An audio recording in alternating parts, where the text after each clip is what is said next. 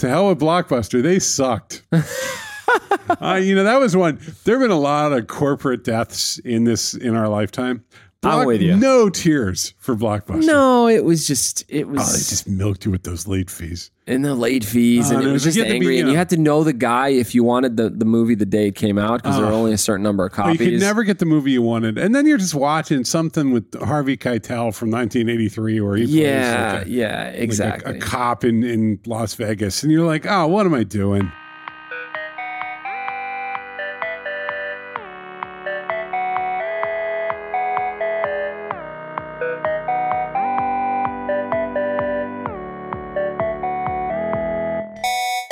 Rich, what do you do when you go home at night?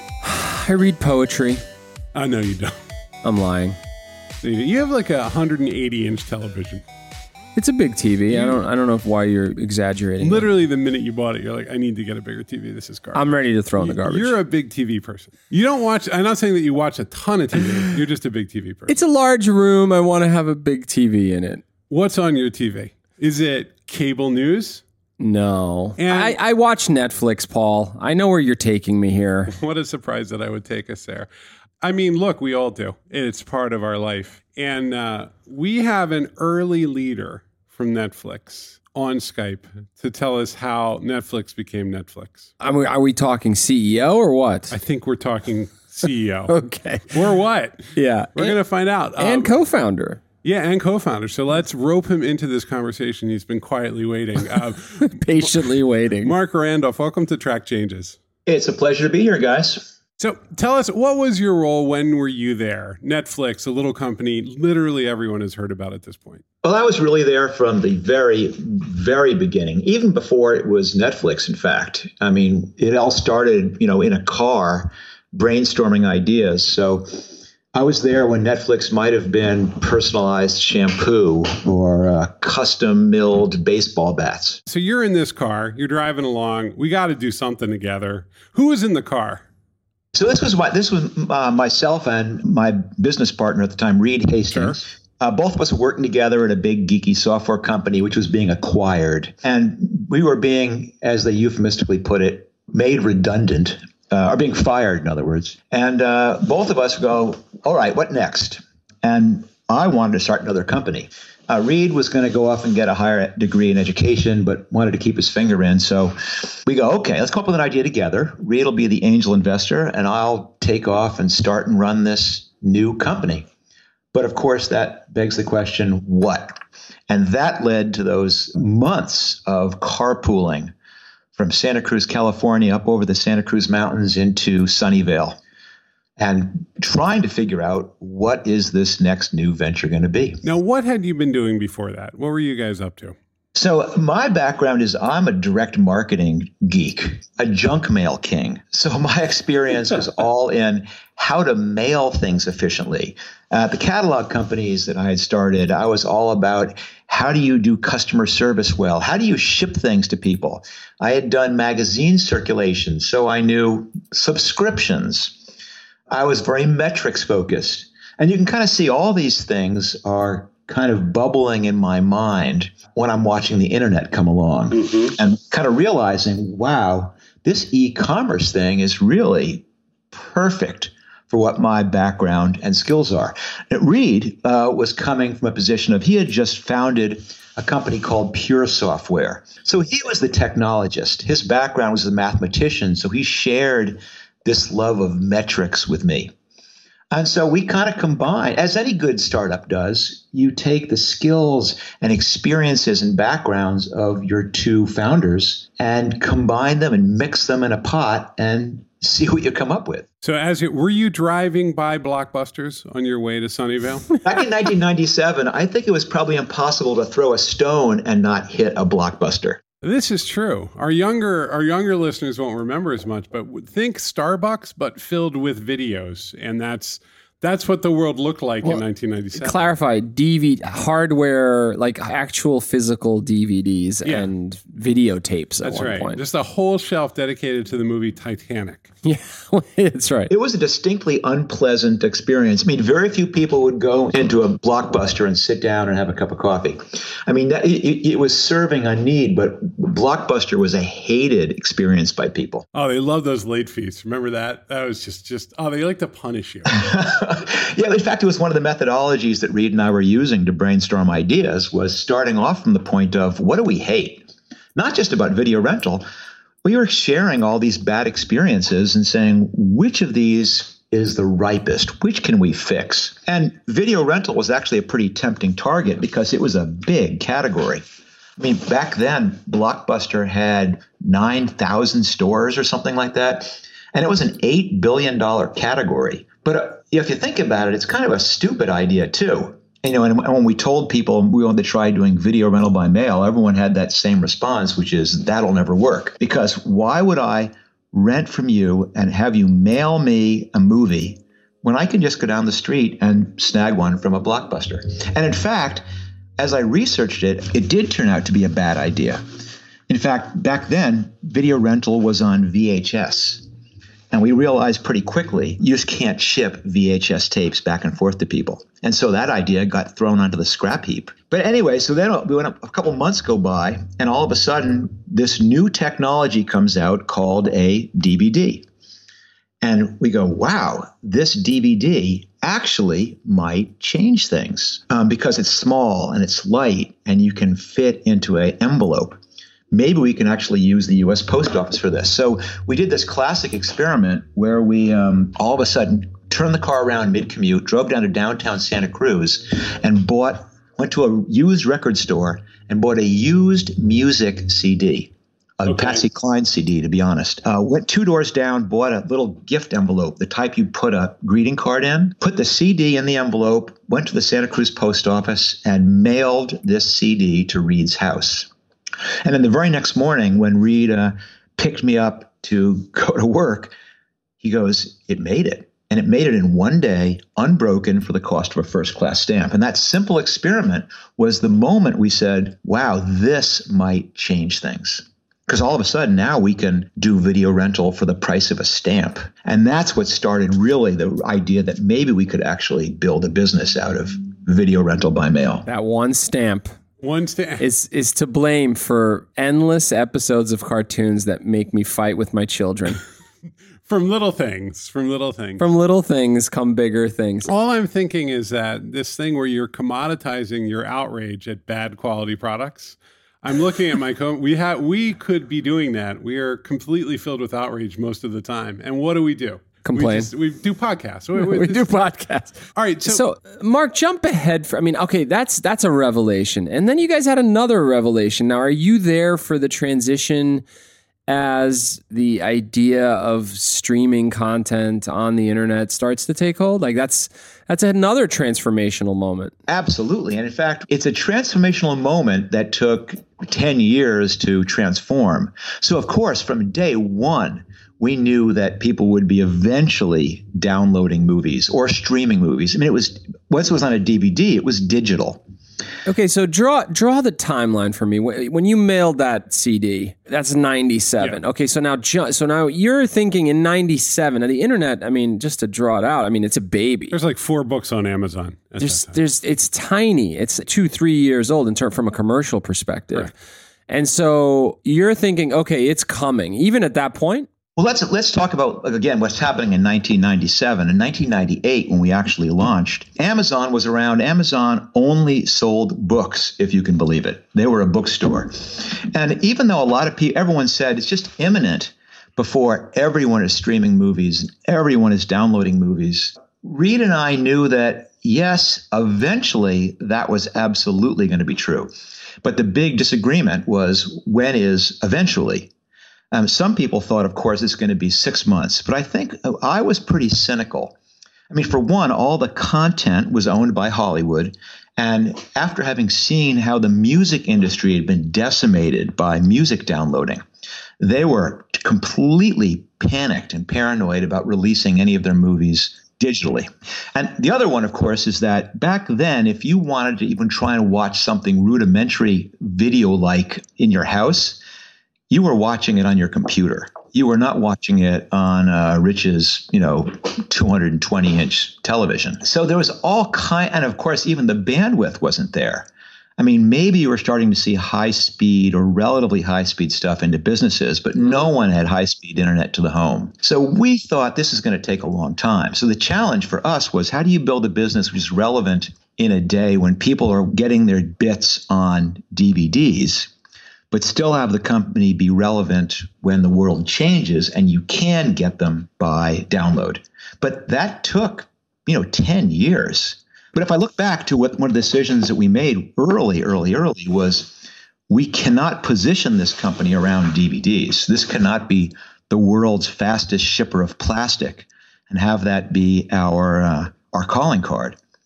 We had to position it at, but at the same time, if we had said we are the the movie downloading guys, we would have gone bankrupt in probably two or three hours because there was no content. No one could actually download anything.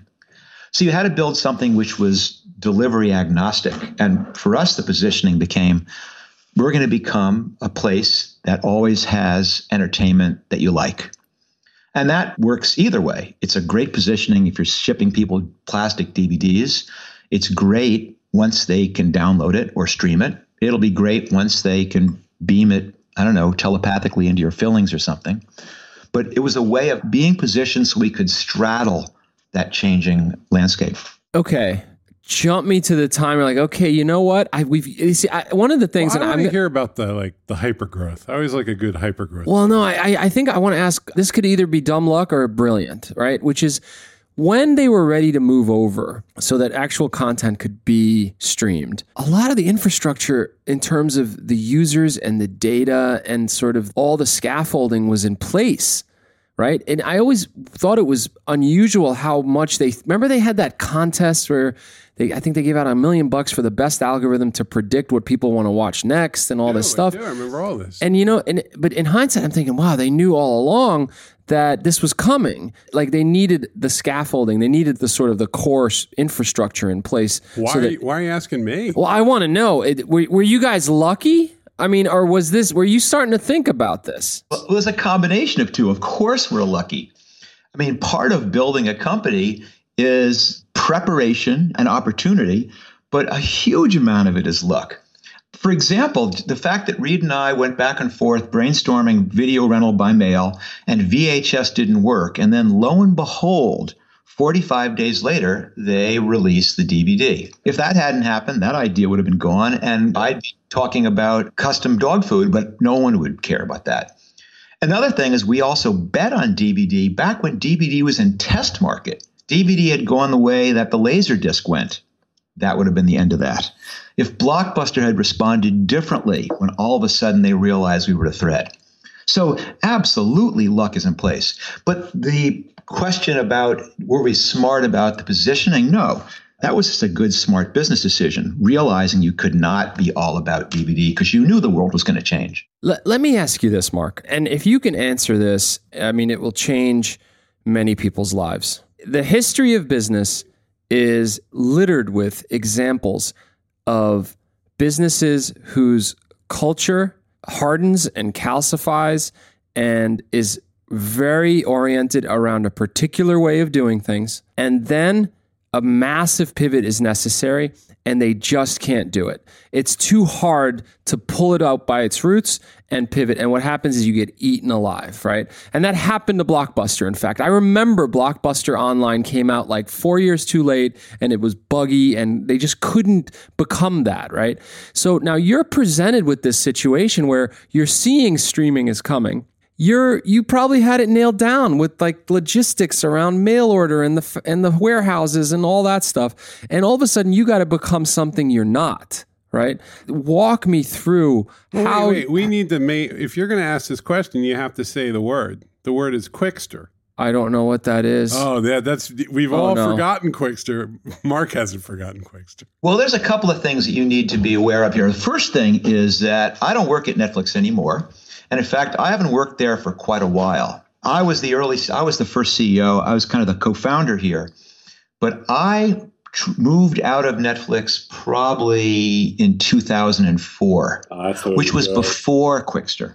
I can talk about Qwikster for uh, briefly, just and for people who don't know. Netflix, uh, you know, despite our early struggles, and, and I talk a, a lot about these early struggles in uh, That Will Never Work, which is the book about the starting and growing of Netflix. But um, eventually you get some scale here, and you're doing DVDs, you're doing wonderfully. And then along comes this other business you need to be in, which is streaming. And now you're running two businesses simultaneously, and they don't neatly coexist. It's confusing. The pricing is different. Some titles are available to stream, some are available on DVD. Some countries offer streaming, some only offer DVD.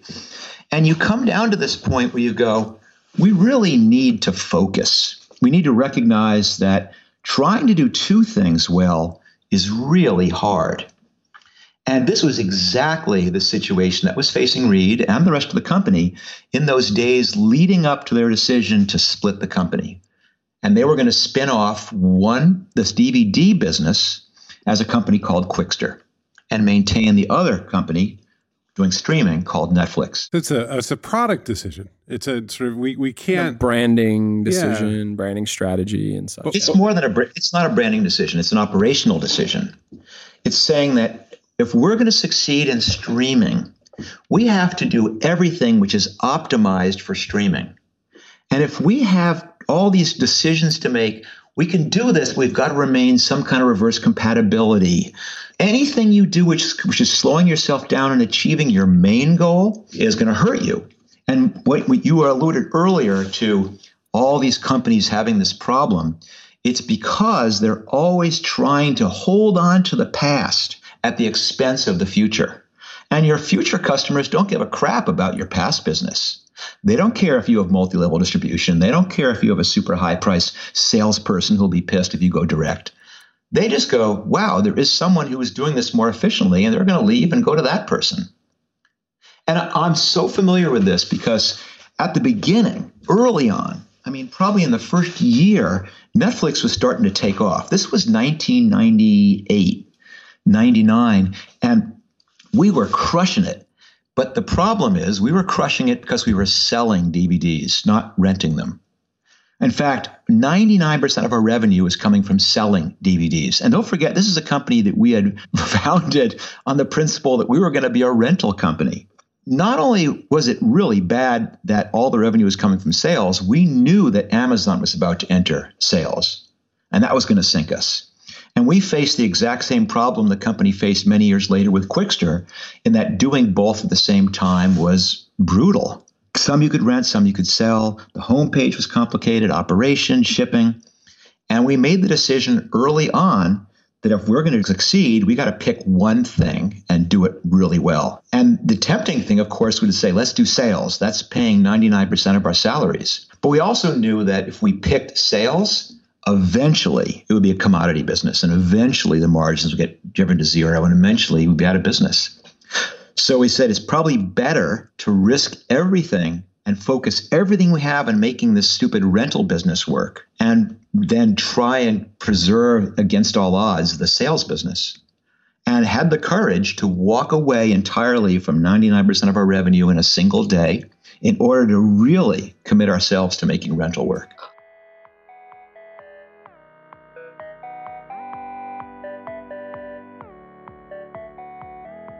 Hey, Rich, yes, Paul. what's your favorite all-time Netflix show? Mm, The Queen. The Queen is good. Queen's I like good. the Queen. It's Yeah. not bad. I never That's got all the way through it, but definitely like the, the Yeah, parts I watched. God, it's like, hard. It's all jumbled up It's in very there. well. It's honestly, it's literally like who's going to be able to get the jewelry Yeah. across the hall in a timely manner, as opposed to like D Day. You know, it's just. But anyway, the Queen's really good. Quick pitch uh, docu series Last Chance U is Oh, very good? Yes, Good? very good. Okay, what's the what's the thing you hate the most? On Netflix. Yeah, Oh, you know what it is Uh, for me? Dinotrux. we are a product studio, Paul. That's right. Uh, this is about product and Well, about no, product. I mean the thing that Netflix is on the digital side is a platform where you can search, explore, and have recommendations about videos that you might want to watch, and we can build that for you. Yep. We are a product studio here in New York City. We have designers, engineers, product leads. Yeah. Crazy client list. Just go check us out at postlight.com. Very cool stuff. Hello at postlight.com if you need us. All right, let's get back to the show.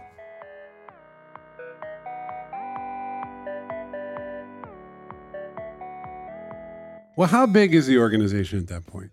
Well, back then we probably had 10,000 customers. Okay. And how many employees? Uh, 30. Okay. So, well, I mean, moving 30 to a new model is, is better than moving 3,000. No, but the thing is, you're running on fumes at that size of a mm. company. So it is true. It is easier to do, but it is just as scary and just as terrifying. But in, in fact, but the, the reason I tell that early story is that it is part of that Netflix DNA, which is this complete culture and courage that says you can you have to always do what's right for the future, no matter what the cost of the past. And we had the courage to do it back then when we had customers in the tens of thousands and I wasn't there at the time, but Reed had the courage to do it with Qwikster when they had millions of customers. And I have no doubt that if a similar situation comes up now, they'll have the courage to do it again, even though they have 150 million customers. It's a cultural imprint that is part of what it means being a startup. Being a startup is not how many employees you have, it's not what your revenue level is, it's how you act. And you can have a 30 person company who acts like a stodgy old corporation and you can have a 7,000 employee co- company like Netflix, which continues to think and act like a startup. Tell us about leaving. What was this like? You're, you're the CEO, you've built this thing up. Then what happens? Well, one of the things you learn if you're lucky as you get older is two things. And one of them is what you're good at, and one of them is what you like. And I was pretty fortunate that by the time I was in my mid 40s, I knew those things. And what I really enjoyed was early stage stuff. I love those early struggles, finding the, the, repeatable, scalable business model, recruiting people, that early fundraising, that rallying the team. And if I can blow my own horn for a second, I was actually pretty good at it.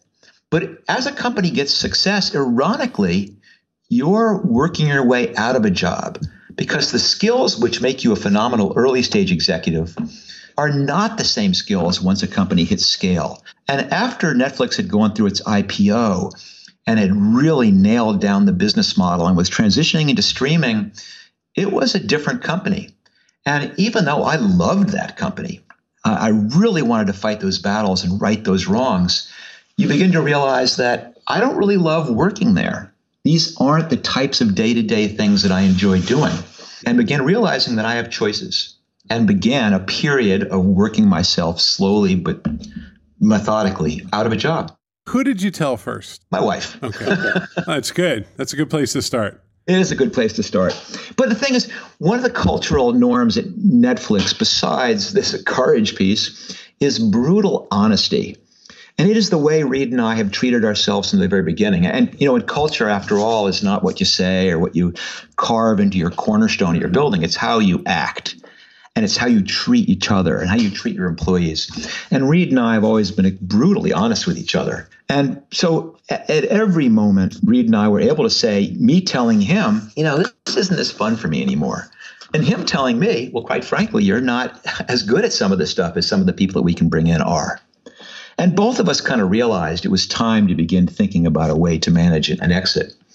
And so I began moving myself more into the areas of the company that I really still had a passion for, which was product and customer. And in fact, one of my final projects at Netflix was the early stages of doing the streaming research, figuring out what are the right technologies we can use, figuring out what's the right content we can develop. And actually, interestingly enough, my very final project was working with a gentleman named Mitch Lowe on a kiosk for Netflix.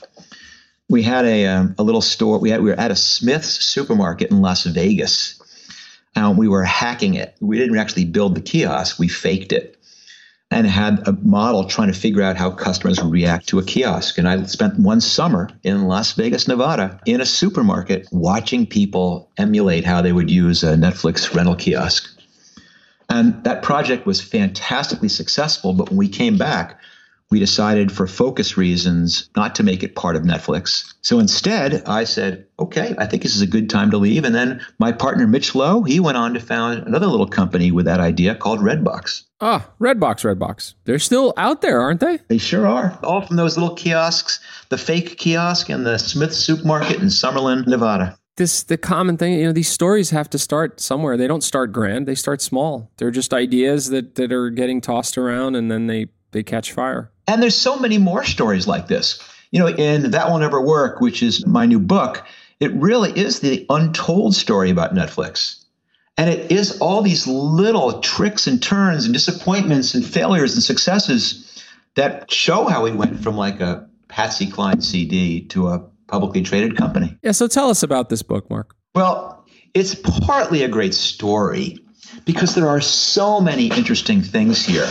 I mean, it's about accidentally shipping porn to customers, and we were trying to be the first to market with a Bill Clinton testimony uh, DVD. It's about how, again, how it could have been baseball bats and shampoo. It's about it's about all these all these times when people would tell you it would never work and you persevere through it. It's about all the times you don't take no for an answer. But at a different level, it's something different. It's also trying to share with people all these things that I've learned from 40 years as an entrepreneur that other people can use trying to turn their ideas into something real. At its really most basic level, that'll never work is really my attempt to mm. show you how we took something that everyone said would never work and turned it into the company it is today. But how those exact same principles can be used for anybody, whether you're a business person or not. Anyone who has an idea, how you can try and make that idea real. Is this book available? Well, your timing is perfect because, as a matter of fact, That Will Never Work is available this week. Available on Amazon, Barnes & Noble, and of course, uh, at your local uh, retailer. All right, well, everybody knows what to do now. Long live the local retailer. What are you up to now? So, after I left Netflix probably almost 15 years ago now, and I was in my mid 40s, and I and Netflix was actually my sixth startup, so I wasn't sure I had it in me to do another one. But you know, once you're an entrepreneur, you're always an entrepreneur, and so I couldn't just walk away.